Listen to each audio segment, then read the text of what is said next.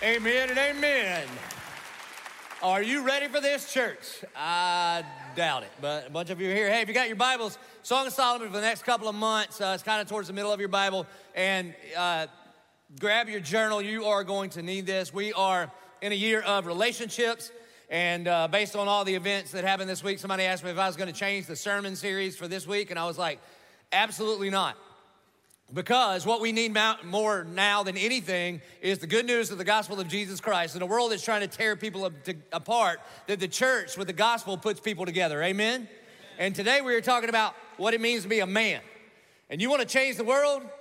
Let men stand up and start acting like men and start taking care of their own home first. And that's how we begin to change things. So, it, uh, it's going to be a doozy. Um, uh, just a couple of things. If you are a man, we're going to talk about what it means to be a godly man in light of relationships. And men, all of us, starting with me, we can do better. But we cannot do it apart from a relationship with Jesus Christ. Also, ladies, um, I don't need any uh, high pitched amens. I don't need any of you wives to stand up and say, Preach it, brother. I don't need you to highlight anything and just start pointing it to him. No elbows, none of that. Thank you very much. If your husband is a believer, he has the Holy Spirit in him, and the Holy Spirit will do his job to convict and comfort. And all you need to do in this is highly encourage your man to be the man that God has called him to be. And if you are single, how many single people do we have in the house? If you're single, raise your hand, raise them high, hold them up. Okay, everybody look around. Good luck with that, all right? so, if you are single, First of all, I have very good news. Next week, my dear friend, one of my favorite pastors on the planet, Pastor Ryan Kwan, will be here to talk to us about what the Bible has to say about being single. So make sure you're here next week. And all of us either are single, have been single, or know somebody single. So the sermon will be for everybody. But my advice to you, you've heard me say this before, I actually ripped it off of Andy Stanley a long time ago. If you're single, your job is not to go look for the one, but to become the one the one you're looking for is looking for. So, as you're paying attention to this, men, you should be paying attention to what God calls us to be as a godly man. Now, I taught this about six years ago, and I'm just gonna tell you the world has changed in the last six years. When I even say, what does it mean to be a man, there are phrases like toxic masculinity and gender fluidity that weren't even a conversation six, just six years ago. I'm just going to tell you where we come from here at the Church of 1122. We stand on the authority of the Word of God. And we do have an enemy that always tries to get us to question the work of God, the will of God, the worth of God, and the Word of God. And so we are going, I am going to teach from the Bible exactly what the Bible says about what it means to be a man, what it means to be a woman, what marriage is, all of these kinds of things. Now, we were created, every single one of us were created as image bearers of God. God says, Let us make mankind in our image and likeness. Image is a masculine word, likeness is a feminine word. Male and female, He created them. And so, we do live in a world that wants men to apologize for being men, but we do not apologize for being men around here. We just need to stand up and act like the godly men that He has called us to be. Now, I'm going to go through 15 characteristics in the first chapter and a half of the Song of Solomon that I see from Solomon, and it's not an exhaustive list, but this is in light of relationships. And also, I am going to teach this book literally. Because what's happening here is a man named Solomon falls in love with a girl named Shunammite woman, and they sing songs back and forth to each other. All right? That's what, that's what the book is. Now, early on in church history, the church fathers were not very comfortable talking about sex and sexuality. You are gonna be uncomfortable with how comfortable I am talking about it, all right? So just warning there. And so they, many people only taught it as an allegory of Christ's love for his bride, the church. Now, anytime you talk about any love relationship, there are for sure truths that we find because God is love and we can love one another because Christ first loved us. However, it kind of gets weird in some places, like on the honeymoon, if you think this is all about Jesus and you. So we are going to teach this literally, verse by verse, word by word. And think about this how good is our God? How much does our, our good dad that loves us so much that he would give us an entire book in the Bible about love, sex, dating, growing old together, etc., etc.? And a lot of what I'm going to have to do is to deconstruct many of the things that we have believed in because we bought into the lie of Hollywood. Like one of the main things that I will have to deconstruct is this myth of the one. And what I mean by this is there's so many of you that believe if I could just meet the one, one, one, then I will be fully and finally satisfied. Girls, if you think some dude is going to fully and finally satisfy the, the very depths of your soul, have you met a guy? Just pick one and look at him for a little while. You will be thoroughly, thoroughly, thoroughly disappointed if that's where you rest your hope. But our hope is found in nothing less but Jesus Christ and his righteousness. And then also, what a lot of, especially young men, think is you begin to think that you can live your life in such a way and you buy into um, really the way that the, the world sells us in regards of how we're supposed to treat one another, which is hook up, shack up, break up, repeat. Hook up, shack up, break up, repeat. But then you think you meet the one and you're gonna be able to put on a tux and come to the church one day and say some vows. And then from then on, you're gonna be able to love her like Christ loved the church. If that's what you think, Scooter, you are too dumb to talk to. That would be like if every day at football practice you fumbled and you fumbled and you fumbled and you fumbled, and then it, you were on the goal line and you're like, put me in, coach, I feel good about this one. No coach in his right mind would put you in in that moment. Maybe Marrone, but that's why he ain't here anymore. You understand? So, now, let me just try to run a few of you off, okay? So, here's a few of you that will not enjoy this series on this book in the Bible. First of all, if you take yourself way too seriously, you're gonna hate it. You're gonna be super uncomfortable, you're gonna hate it. If you don't think laughter has its place in church, let me just warn you now save me the emails. You're gonna hate it. If the picture of a, a brown chicken and a brown cow close to each other, say it real fast brown chicken, brown cow. If that makes you nervous, you're gonna hate it, okay? Secondly, if every time I preach you think the sermon is for somebody else, you're gonna hate it. If you think, I hope my husband's listening to this, all right, calm your neck down. I'm telling you, you're gonna hate it. And then lastly, if you are a serial dater and you think your way of dating, to just from person to person to person to person, is better than God's way of pursuing marriage, then you're not gonna like this.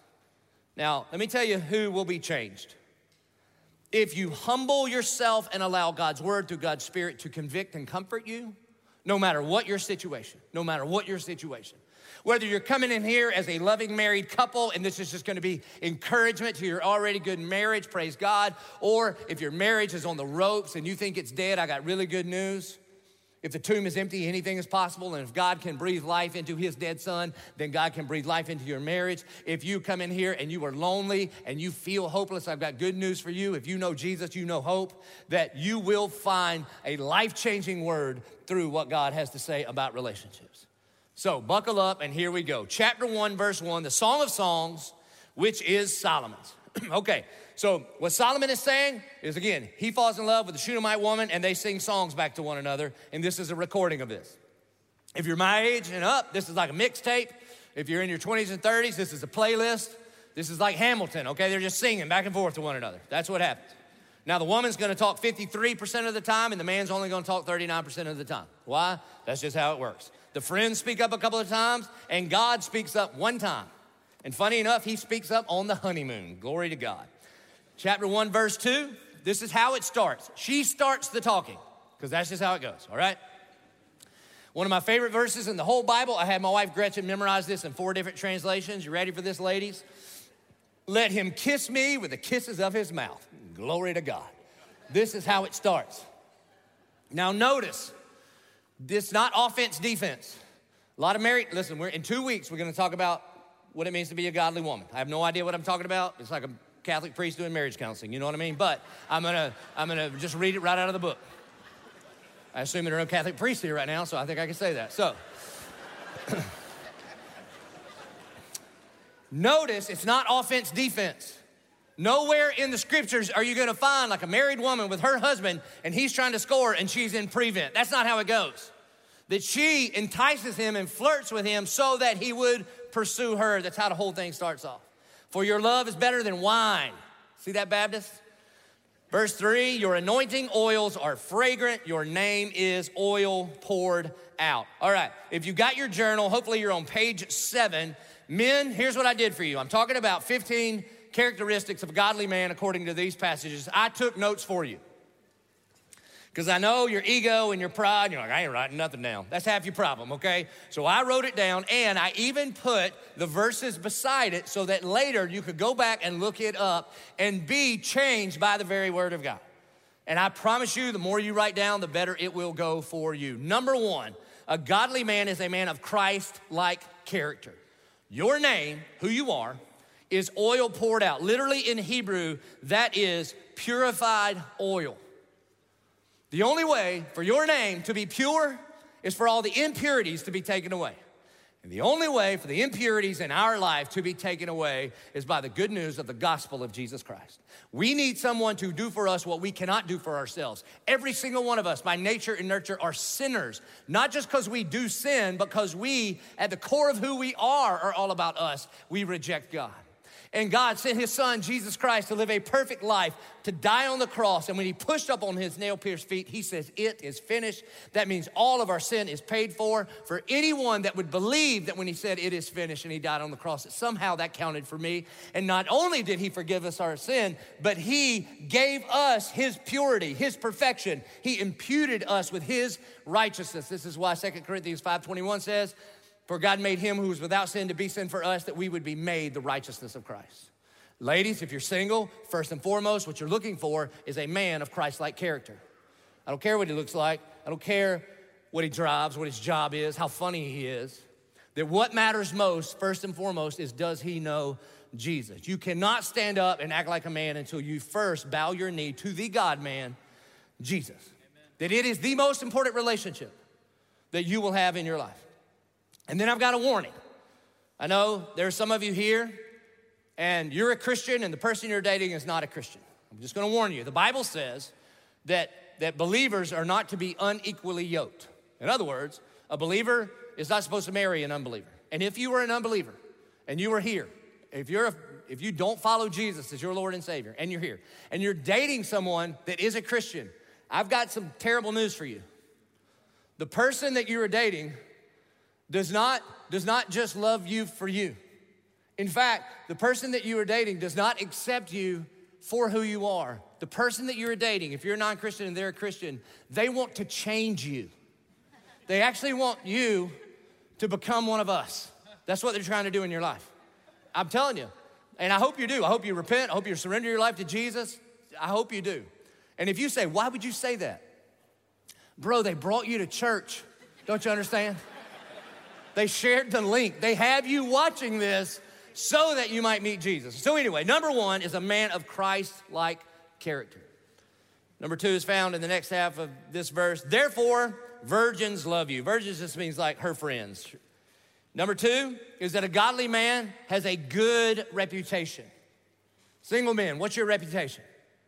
Because, ladies, you, have experienced this before, right? You're hanging out with your friends, and one of your other friends, girlfriend, she comes in, she's like, oh my goodness, you're not gonna believe this. He finally texted me. I met him at the beach, and then we went to Cup of Joe, and we hung out a little bit, and we had this conversation, and I think this is gonna work. And, he te- and he's picking me up later, and we're going to dinner. And they're like, oh my goodness, we are so happy for you. What's his name? And then your girlfriend said his name, and the whole group went, oh no.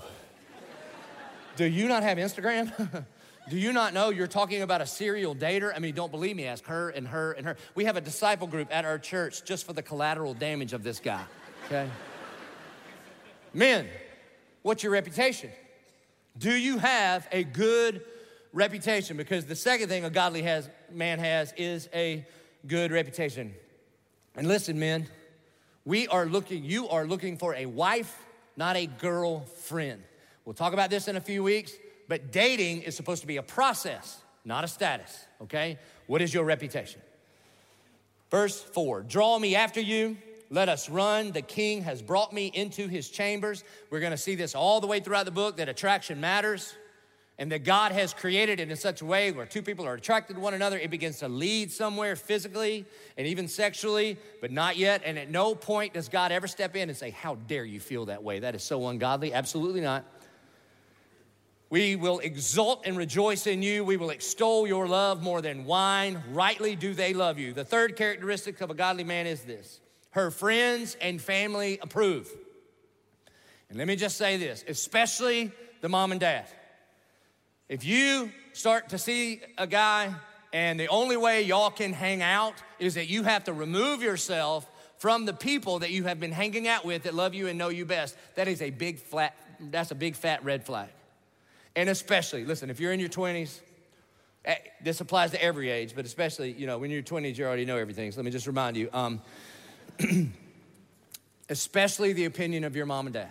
If your mom and dad do not approve, I'm just, that's a big warning because nobody loves you like they do. Nobody knows you like they do. Nobody wants better for you than they do.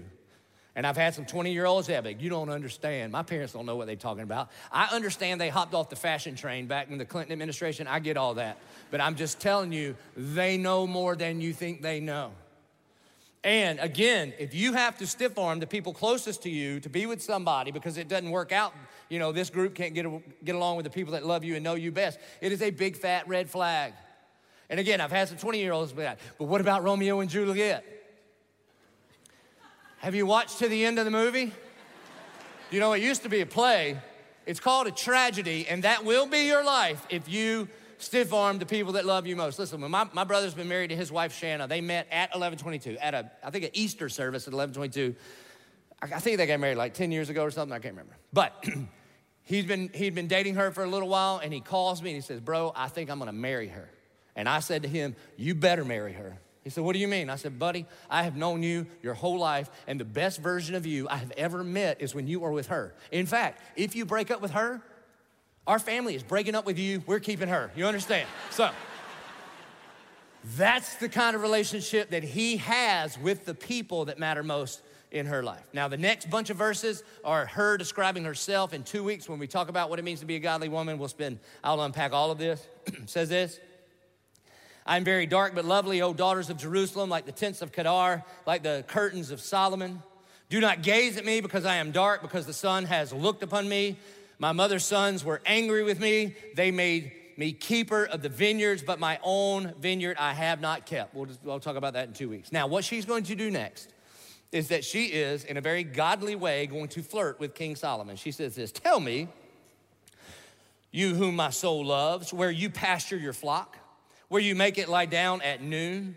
For why should I be like one who veils herself beside the flocks of your companions? And then he answers, If you do not know, most beautiful among women, follow the tracks of the flocks and pasture your goats beside the shepherd's tent. Is it okay for you to see somebody that you were attracted to, they've got good character, they've got a good reputation, and then you begin to rearrange your schedule in such a way that your paths cross? This is exactly what she's doing. She's like, uh, King Solomon, I got some goats I need to feed, and I understand you have some fields that feed the shepherds. Where might that be? And he said, Oh, darling, let me tell you, about 12 o'clock, I'll be sitting at Starbucks. Why don't you come sit with me? That is what's happening.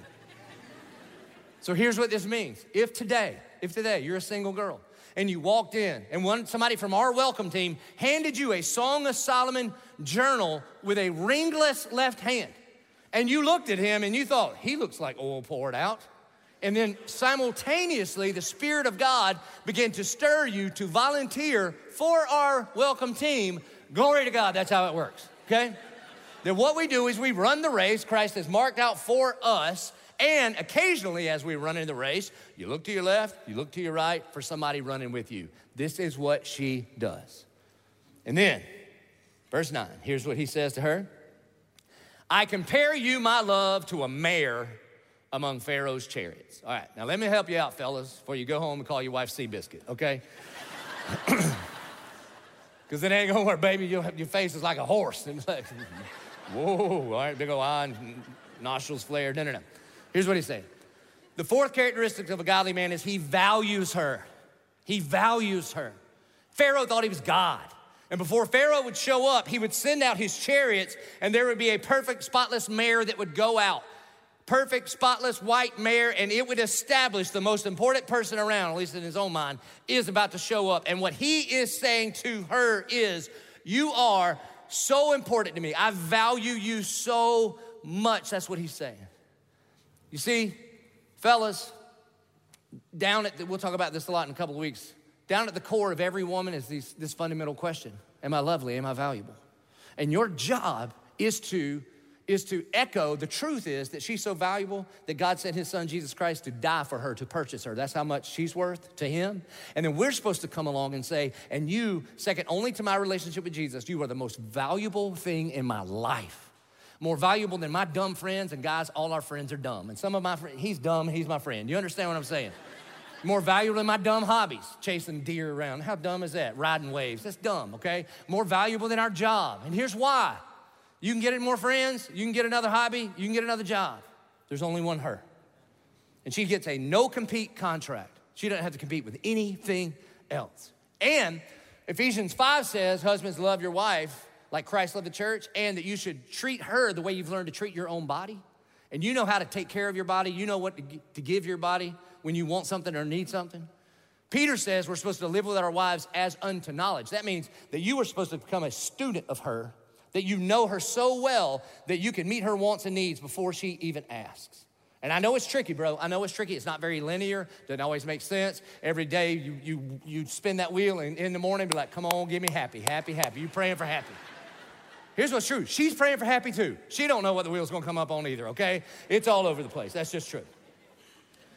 And so he values her. An unexpressed value is worthless. It's worthless. Because I asked guys, bro, do you value? She feels so devalued. He, well, she shouldn't. I told her I loved her when we got married. Well, it might have rubbed off a little bit by now. You understand? Or yeah, I value her. I put a roof over her head, put food on the table. You know, possums do that for their family. Do you realize that? you might want to turn up the notch there, Romeo. So, verse 10. But so he values her. verse 10. Your cheeks are lovely with ornaments, your neck with strings of jewels. The fifth characteristic is he speaks kindly to her. In my opinion, second only to first and foremost, you better know Jesus. This is the most important thing the words that come out of your mouth. Jesus says, out of the overflow of the heart, the mouth speaks. Proverbs 18 21 says, In the power of the tongue is life and death. Some of you are in dead relationships because you killed it, because you cursed it over and over and over. You watch the way you speak to her. I'm just telling you, there is a big old difference between joking with and joking on. That if you joke, sarcasm really has no place in a godly relationship. And I hope and pray you've never made any negative physical comments about your wife, fellas. Because I don't know what she looks like compared to the day you got married, but I can promise you this you ain't exactly the Tarzan you were either, all right, Sauce? And so you speak life into her. And feminists hate it when I say this, but I don't care. Listen, your wife will either live up to the blessings you bless her with, or she will be burdened and weighted down with the curses that you curse her with with your mouth. And all he's going to do over and over and over is he compliments her and speaks kind into her. And then also, this, fellas, he is specific. He's talking about her neck. I like the way that necklace fits on that neck, and he compliments her specific. You look fine is not a compliment. Unless you say it all like with three syllables, like, you look fine. I mean, there's a way to say it. But if y'all are getting ready to go somewhere and she comes out and says, How do I look? And you say late, that is not a compliment. and let me tell you some of the most life giving words you can say. And I probably said them more this week than I have in a long time. I am sorry. That you say, I am sorry. Husbands, you want to be the leader of your house? How about start by being the lead repenter and the lead confessor? He is going to speak kindly to her. Verse 11, we will make for you ornaments of gold studded with silver. Number six, he pursues her. He pursues her. Listen, he is the king of Israel, King Solomon. He's got some stuff going on in his life building the temple, building his palace, and yet this brother, according to the scriptures, has his hot glue gun out and he's bedazzling her some earrings, all right? He is giving her some gifts. You pursue her. And so, single men, especially these days, don't be lazy. Put up the Xbox controller, get off your blessed assurance, and get to work, okay? Pursue. But it doesn't stop when you get married. Married men, continue to pursue. Continue to pursue. If you haven't read the book Five Love Languages, I would highly recommend it. Order it right now. If you don't like to read, listen to the Audible at 1.5. You can get more in in less time. You understand? The, the premise of the book is this is that every single one of us have like a love tank in us. And the more your love tank is full, the easier it is to give and receive love.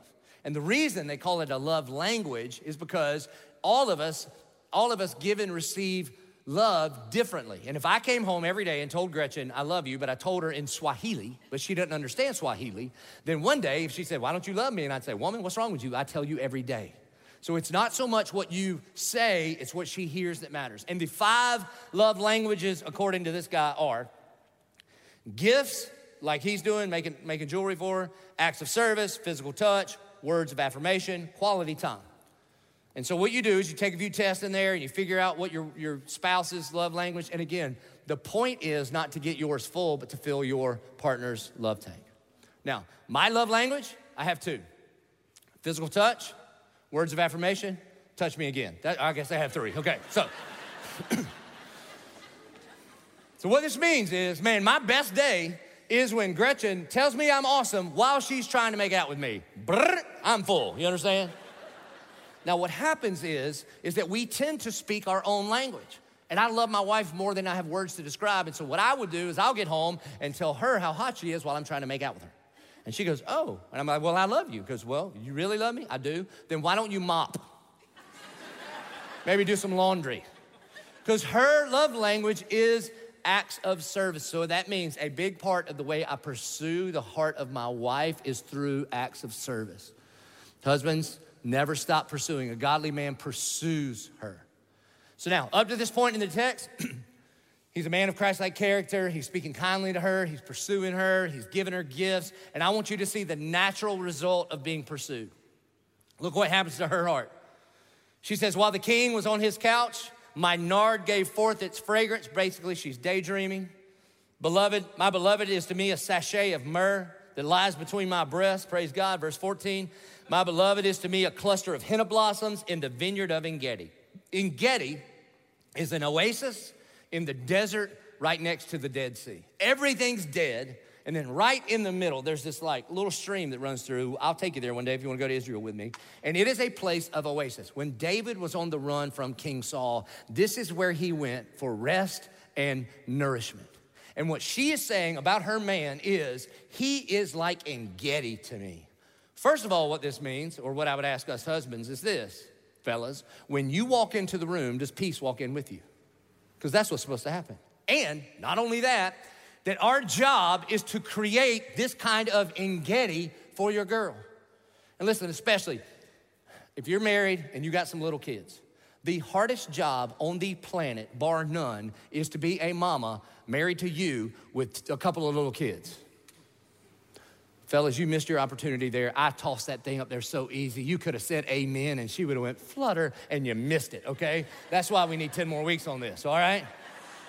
What are you doing to, to provide this kind of engedi for her? You figure it out. When she daydreams about you, does she think rest and nourishment? Verse 15 Behold, you are beautiful, my love. Behold, you are beautiful. Your eyes are doves. The seventh characteristic of this godly man is he focuses on her eyes. He focuses on her eyes. He does not treat her like a commodity.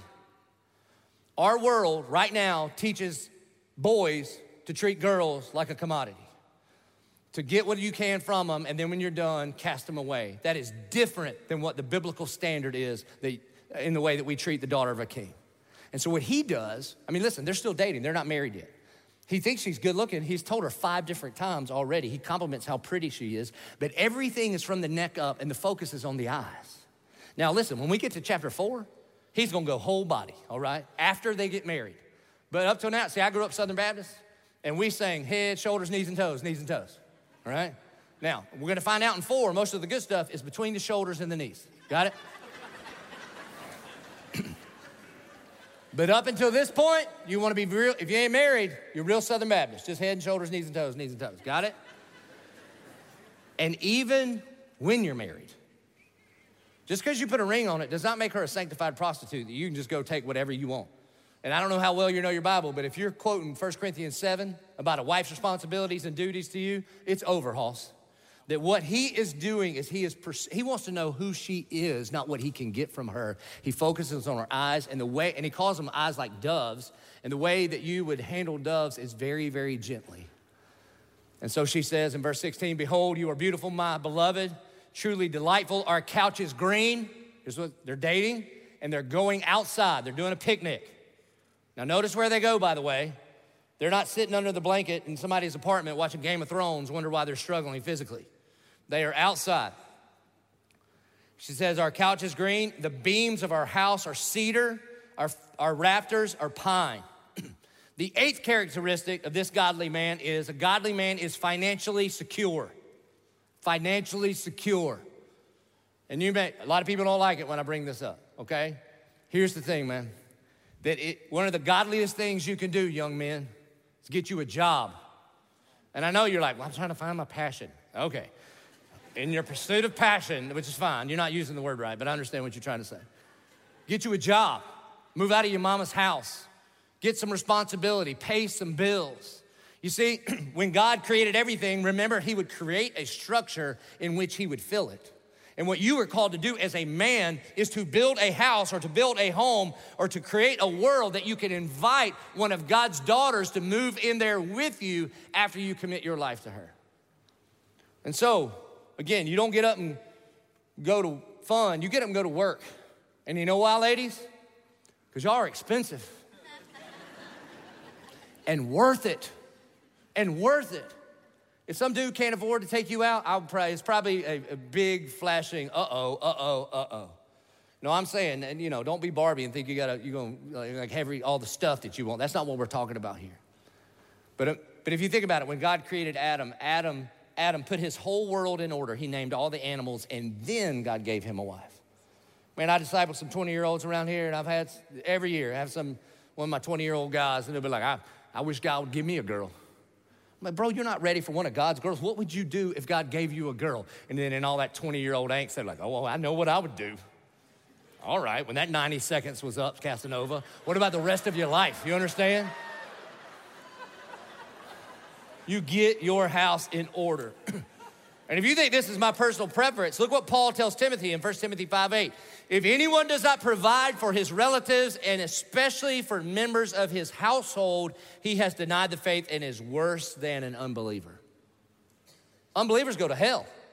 So somehow there's like this basement of hell for people that cannot provide for their family. Now, I, am, I understand there are catastrophes that happen. That's not what I'm talking about. I'm talking about a young man that abdicates his responsibility to take care of his people.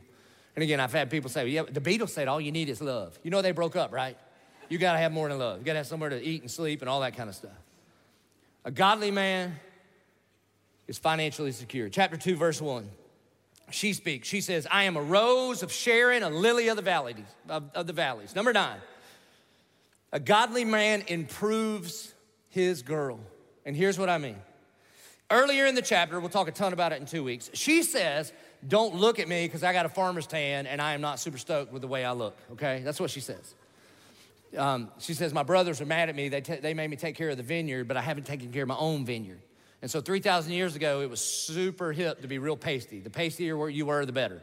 And so she's got a farmer's stand, so she's embarrassed by the way she looks. Now, less than one chapter later, after spending time with Solomon, she says about herself, I am a rose of Sharon.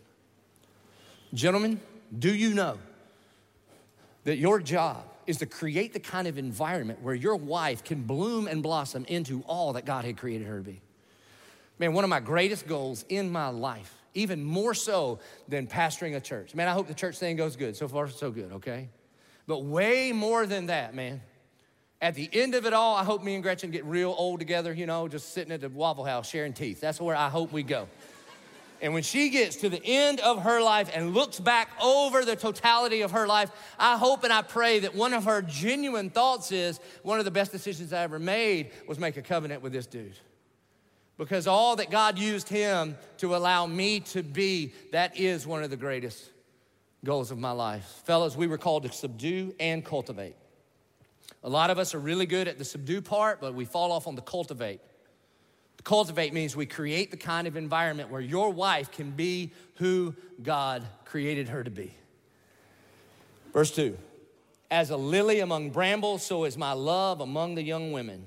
Verse 10, he is consistent with his words. He is consistent with his words. Notice this that he just consistently speaks life into her over and over and over. I would listen if you're dating and you're dating a guy and he blows up and says things, then he has to come back and be like, I'm sorry, I didn't mean to. It just slipped. You know what slips out? What's in.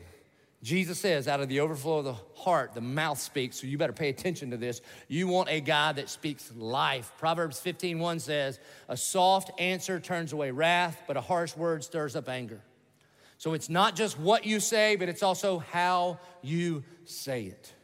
And fellas, we are supposed to speak life with our wives. We are supposed to speak gently with our wives. a careless word stabs like a sword, but wise words lead to healing. Be consistent with your words. Verse 3 As an apple tree among the trees of the forest, so is my beloved among the young men. With great delight I sat in his shadow, and his fruit was sweet to my taste. Verse, number 11 is this A godly man makes her feel safe. She says there are two things provided here by this apple tree there's provision, there's fruit, and protection, there's shade. Gentlemen, this is what we are supposed to do for our girl. Now, listen. Not only are we supposed to provide protection and safety from the mean, evil, bad guys in the outside world, I mean, that is true. I hope and pray your wife feels safe in public when she is with you. Because I'm telling you, ain't nobody fussing at my wife. hey There was a time in Jax Beach, and this guy's drunk guy ran over my wife and then called her the B word. Straight up, I'm standing right there. And so I embraced him, prayed for him, allowed him to apologize, and then I cast him out like a demon. Okay? So, and by the way, with no apologies. With no apologies. It, every time I share that, it makes religious people nervous. All right? Be nervous. I don't care. I'll start my, I'll go to Baker. We will, we will do our ministry from there and broadcast to here. No problem, okay? Here's why. Because she's worth it. Ain't nobody talking to my wife the way. Ain't nobody treating her that way. Not in my presence. No way, okay? All right. Yeah.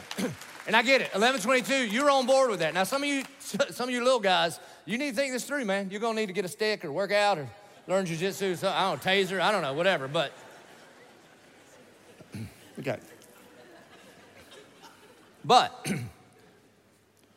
I, I hope she feels safe with you. More importantly, does she feel safe from you?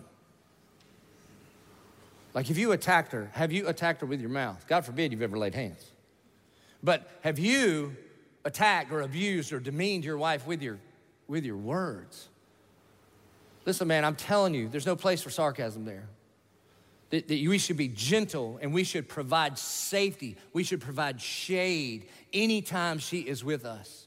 Physically, for sure, but also verbally. And, and here's the thing here's the thing. Men, if, you, if you're married to a Christian woman, it's amazing what she'll put up with.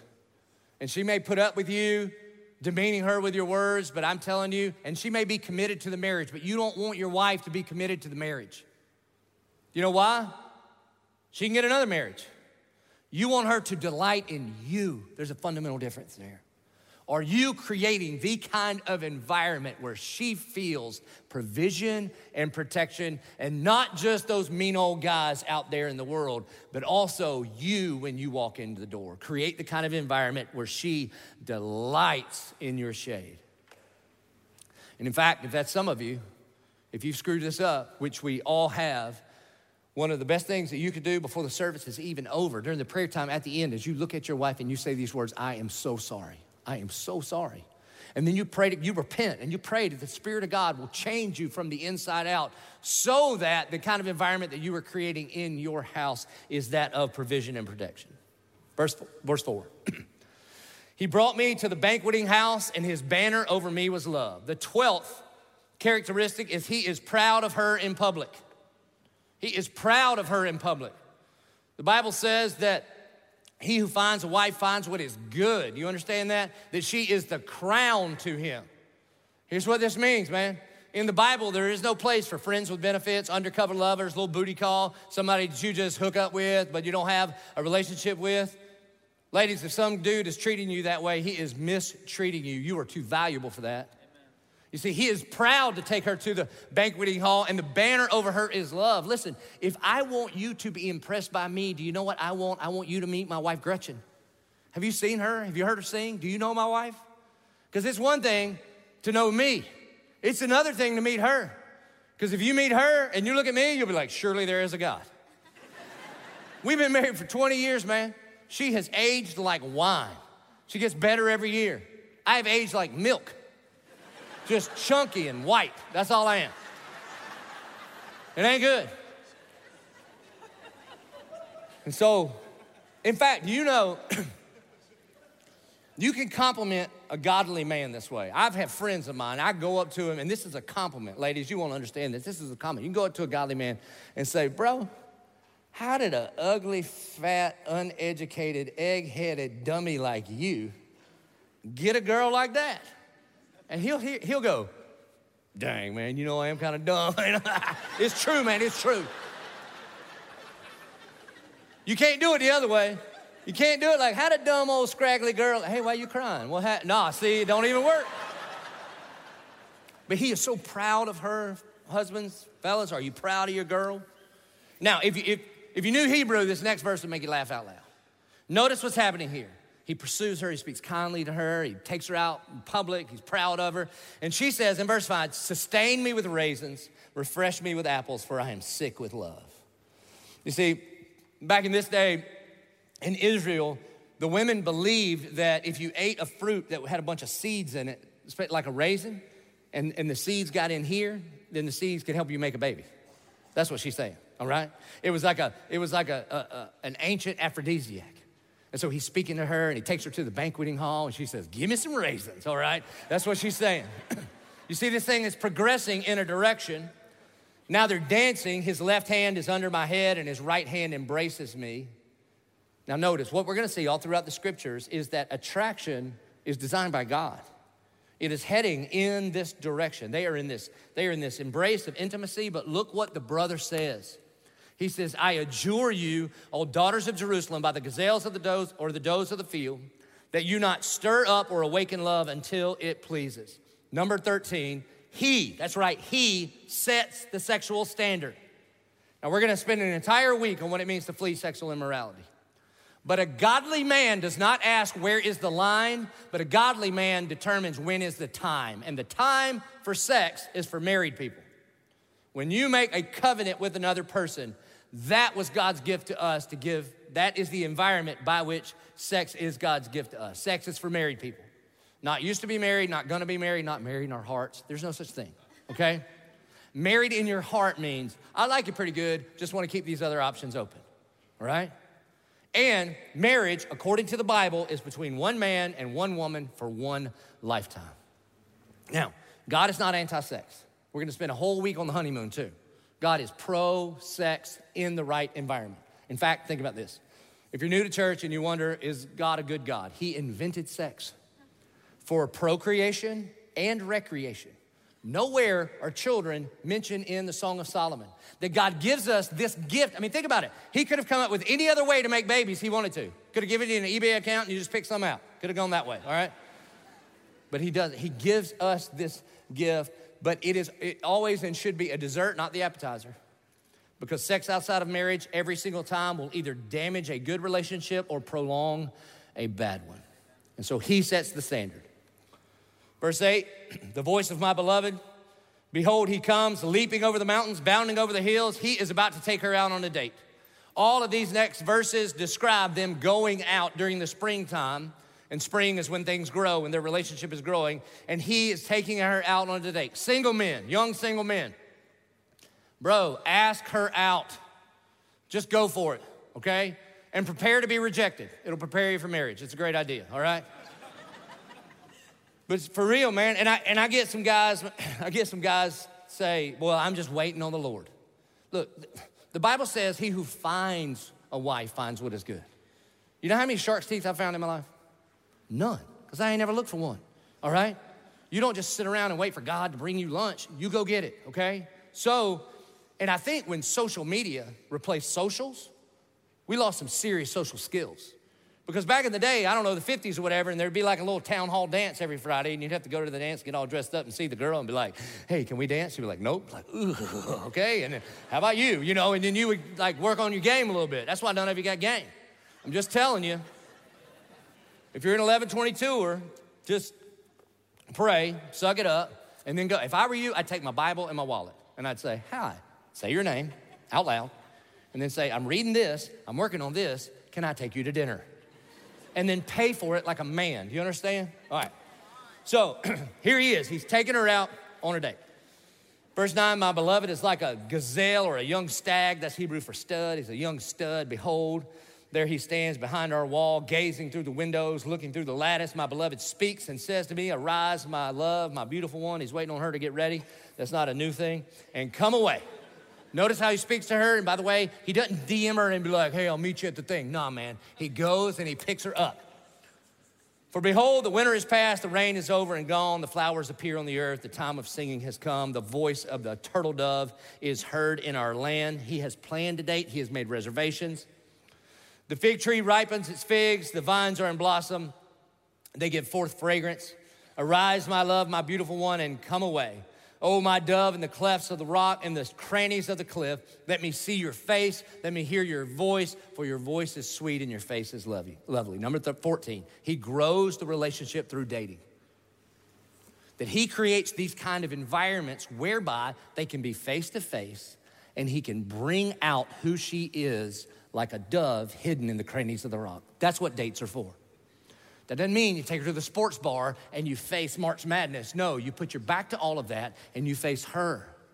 And this is not just for single guys, okay? Married men. We were called to subdue and cultivate. And oftentimes we can get really good at the, at the subdue part. A lot, of, a lot of Christian men treat their marriages like you treat hunting. Get all geared up at first, got your game on, smelling right. You study the game, you get all set up on it bag it, mount it, put it in your office, and ignore it for the rest of your life. That is not the biblical standard for marriage. That we are to continuously pursue our wife and cultivate her and cultivate our relationship with her and create the kind of environments whereby those things grow. Right now, we call those things dates. You should take your wife on dates.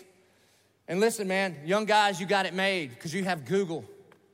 Just put Safe Search on and, and, and Google romantic dates on a budget and watch the Spirit of God fill up your mind with opportunities and options. See, back when we were doing this thing, we'd be like, what you mean the monster truck wasn't a good date? It was popular. Do what? I can't hear you. That's what we did, okay? And listen, man, here's some tricks. Or just study your wife. You should know her top three favorite places to go eat. Or here's something that I do. We're, we're, I'll take Gretchen out to eat, and she'll go, Where are we going? And I say, Where do you think we're going? And she's right every time, okay? Just go. now, married ladies, married ladies, help the brother out this week. If he's got blood in his heart and a brain in his skull, hopefully he's a little bit motivated and he is going to maybe dust off that old, you know, button down shirt he has and he's going to try to move in your direction, okay? Please, whatever you do, please, whatever you do, just help him help him. And if he tries to compliment you specifically, just be reminded you didn't marry a poet, you married a plumber. And if he's like, baby, you like a monkey wrench, just take it. Like, right, I am. Like a monkey wrench, okay? All right? And if he takes you out, don't, don't correct his grammar and correct his theology. Here's your response, okay? You, you already know this. Ready? Hercules, Hercules. Why?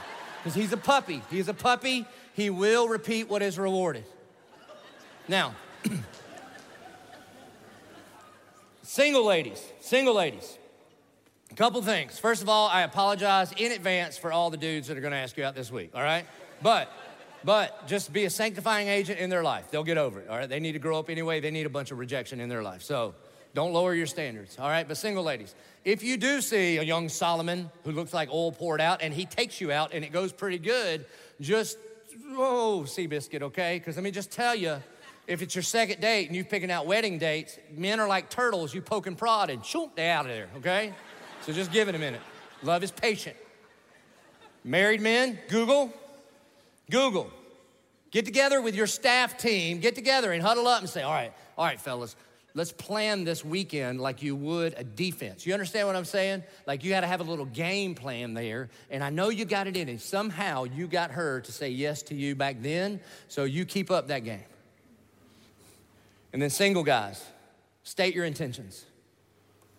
Don't you flirt with the emotions of our girls here at 1122. Every single one of them is a daughter of a king, and they should be treated that way. You see, the first thing I ever taught JP when he had a little sister, if I would ask him, bro, what's your number one job? He'd say, protect Reagan. So he was like four and five years old. Now he's 15. And if I say, hey, boy, what's your number one job? He'll go, protect Reagan. But when he got to middle school, I said, hey, what's your number one job? Protect Reagan. I said, they're all Reagan. Do you understand? Every single one of them is somebody's daughter, somebody's little sister, and that's how you treat them. the last one, 15th one is this. He says, Catch the foxes for us, the little foxes that spoil the vineyards, for our vineyards are in blossom. That he, a godly man, leads through conflict. He doesn't blame, he doesn't avoid it, he navigates through conflict. What we're gonna find in the Song of Solomon is we get one chapter on the honeymoon, we get two chapters on conflict. Ha! Does God know what he's talking about?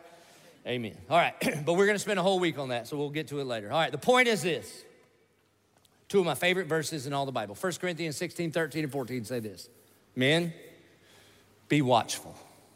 That means pay attention. Pay attention. You can't neglect this. Be watchful. Stand firm in the faith. That means like take a stand. Be ready to fight, not fight with, but fight for. Stand firm in the faith. Act like men. Don't just think like men, don't just feel like men, but put those things to action. Be strong. God has given you strength. This is not for you. You got to know when to be tough and when to be tender. And let all that you do be done in love. And when the Bible talks about love, it's not talking about ooey gooey feelings. It's talking about our joy in the Lord expressed towards one another at great expense to yourself. And so, men of 1122, it's time that we stand up and act like men. And I'm just going to be honest with you is that I hope you're motivated right now. I really do. And we do need to try harder. We do need to do better. There are some do better verses in the Bible. There's no doubt about it. Paul tells Timothy, You do everything within your power to study yourself a man approved before God. That means, Timothy, you got some work to do. And man, every single one of us can do better. Amen? But if you walk out of here today and you just try to cowboy up in your own power, you will fail. Me too. Because here's the thing, man. When I look at this list, y'all, I wrote the list down based on these verses. And when I look at this list, if I'm confessing to you honestly, I look at it and go, I don't think I'm any of these things. Not to the, to the degree I ought to be. I've been walking with Jesus over 30 years and married to Gretchen for 20. It seems like I would be doing a better job at these. And what it means is that is evidence that I need Christ in me, not just more of me in me. And again, if the tomb is empty, anything is possible. And His divine power has given us everything we need to accomplish everything that He has called us to accomplish. And if He has called you to be a man, then He will, through the blood of Jesus, the power of the Holy Spirit, the authority of the Word of God, and the love of a Heavenly Father, He will give you what you need to accomplish what He has called you to accomplish. And so, once again, it's time for the men of 1122 to stand up and act like men. So, if you would say with me, this is the kind of man I want to be, I want to be a godly man in all areas of my life, but specifically in the areas of relationship. If that's you, I just want to ask you to stand up right where you are. Just like the Bible verse said, to stand up and act like men, no matter your past, no matter what your current situation is. If you're saying, God, I need your help, I need you to do in me and through me what I cannot do on my own, and if I could stand up more than I am, I'm standing with you, men. And so, men of 1122, it's time that we shift the current culture of what it means to be a guy, that we are men. It's time we passionately love Jesus. We pursue our wives and provide for our families. And my intention is not to beat you up for your shortcomings, but is to unleash in you that godly man that the Lord desires for you to be. The cross demands it, our family needs it, and by the power of the Holy Spirit, brothers, we can do it. And so, as I pray for you, maybe you're sitting next to a man. Maybe it's your husband, boyfriend, friend. This would be a great time because, ladies, it's not good for a man to be alone. We'll screw it all up. This would be a great time for you to reach out because women of 1122, we need you more than I have words to describe. And as I pray for the men of 1122, would you join me in prayer? Would you reach out? Would you grab their hand, touch their shoulder, put your hand on their elbow, and let us pray. Our good and gracious Heavenly Father, God, we love you more than anything because you first loved us. And God, I thank you that you're not just giving us a list of to dos, but Jesus, the perfect God man, came and lived a perfect life. And if we know him, the Spirit of the Son lives inside of us to empower us to be who you have called us to be. God, I pray that the men of 1122 would lead and that starts by going home and being the lead confessor and the lead repenter. Lord, I pray that you would give us the power to say, I am sorry. That we would know by the conviction of the Spirit when to be tough and when to be tender, to be tough for and to be tender with. God, I thank you that you have called us to this. And Lord, I pray, I pray that as we as men stand up and act like men by bending our knee to the perfect God man, Jesus Christ, then you will begin to change lives and change homes and change communities and change this city and state and this country, which needs it more than ever. And we pray this in the good, strong name of Jesus Christ our Lord and God's people said. Amen. If everyone would please stand and join us. we respond to the gospel. We're going to respond by singing. We, this is what we do, okay? And this song is new to us. It is a confession of what we all need, especially us men right now. And we're gonna sing over and over and over to Jesus Jesus, I need you more. I need you more. And we're gonna bring our tithes and offerings. I hope you'll do that. And we're going to pray. And men, this is a great opportunity for you to start leading right now. For you to take your wife by the hand, come down to the altars, and as they fill up, you could, you could kneel down on the carpets behind it and you begin to pray and speak words of life over your wife or girlfriend or whoever you're here with. So let us sing, let us bring, let us pray. Let's respond.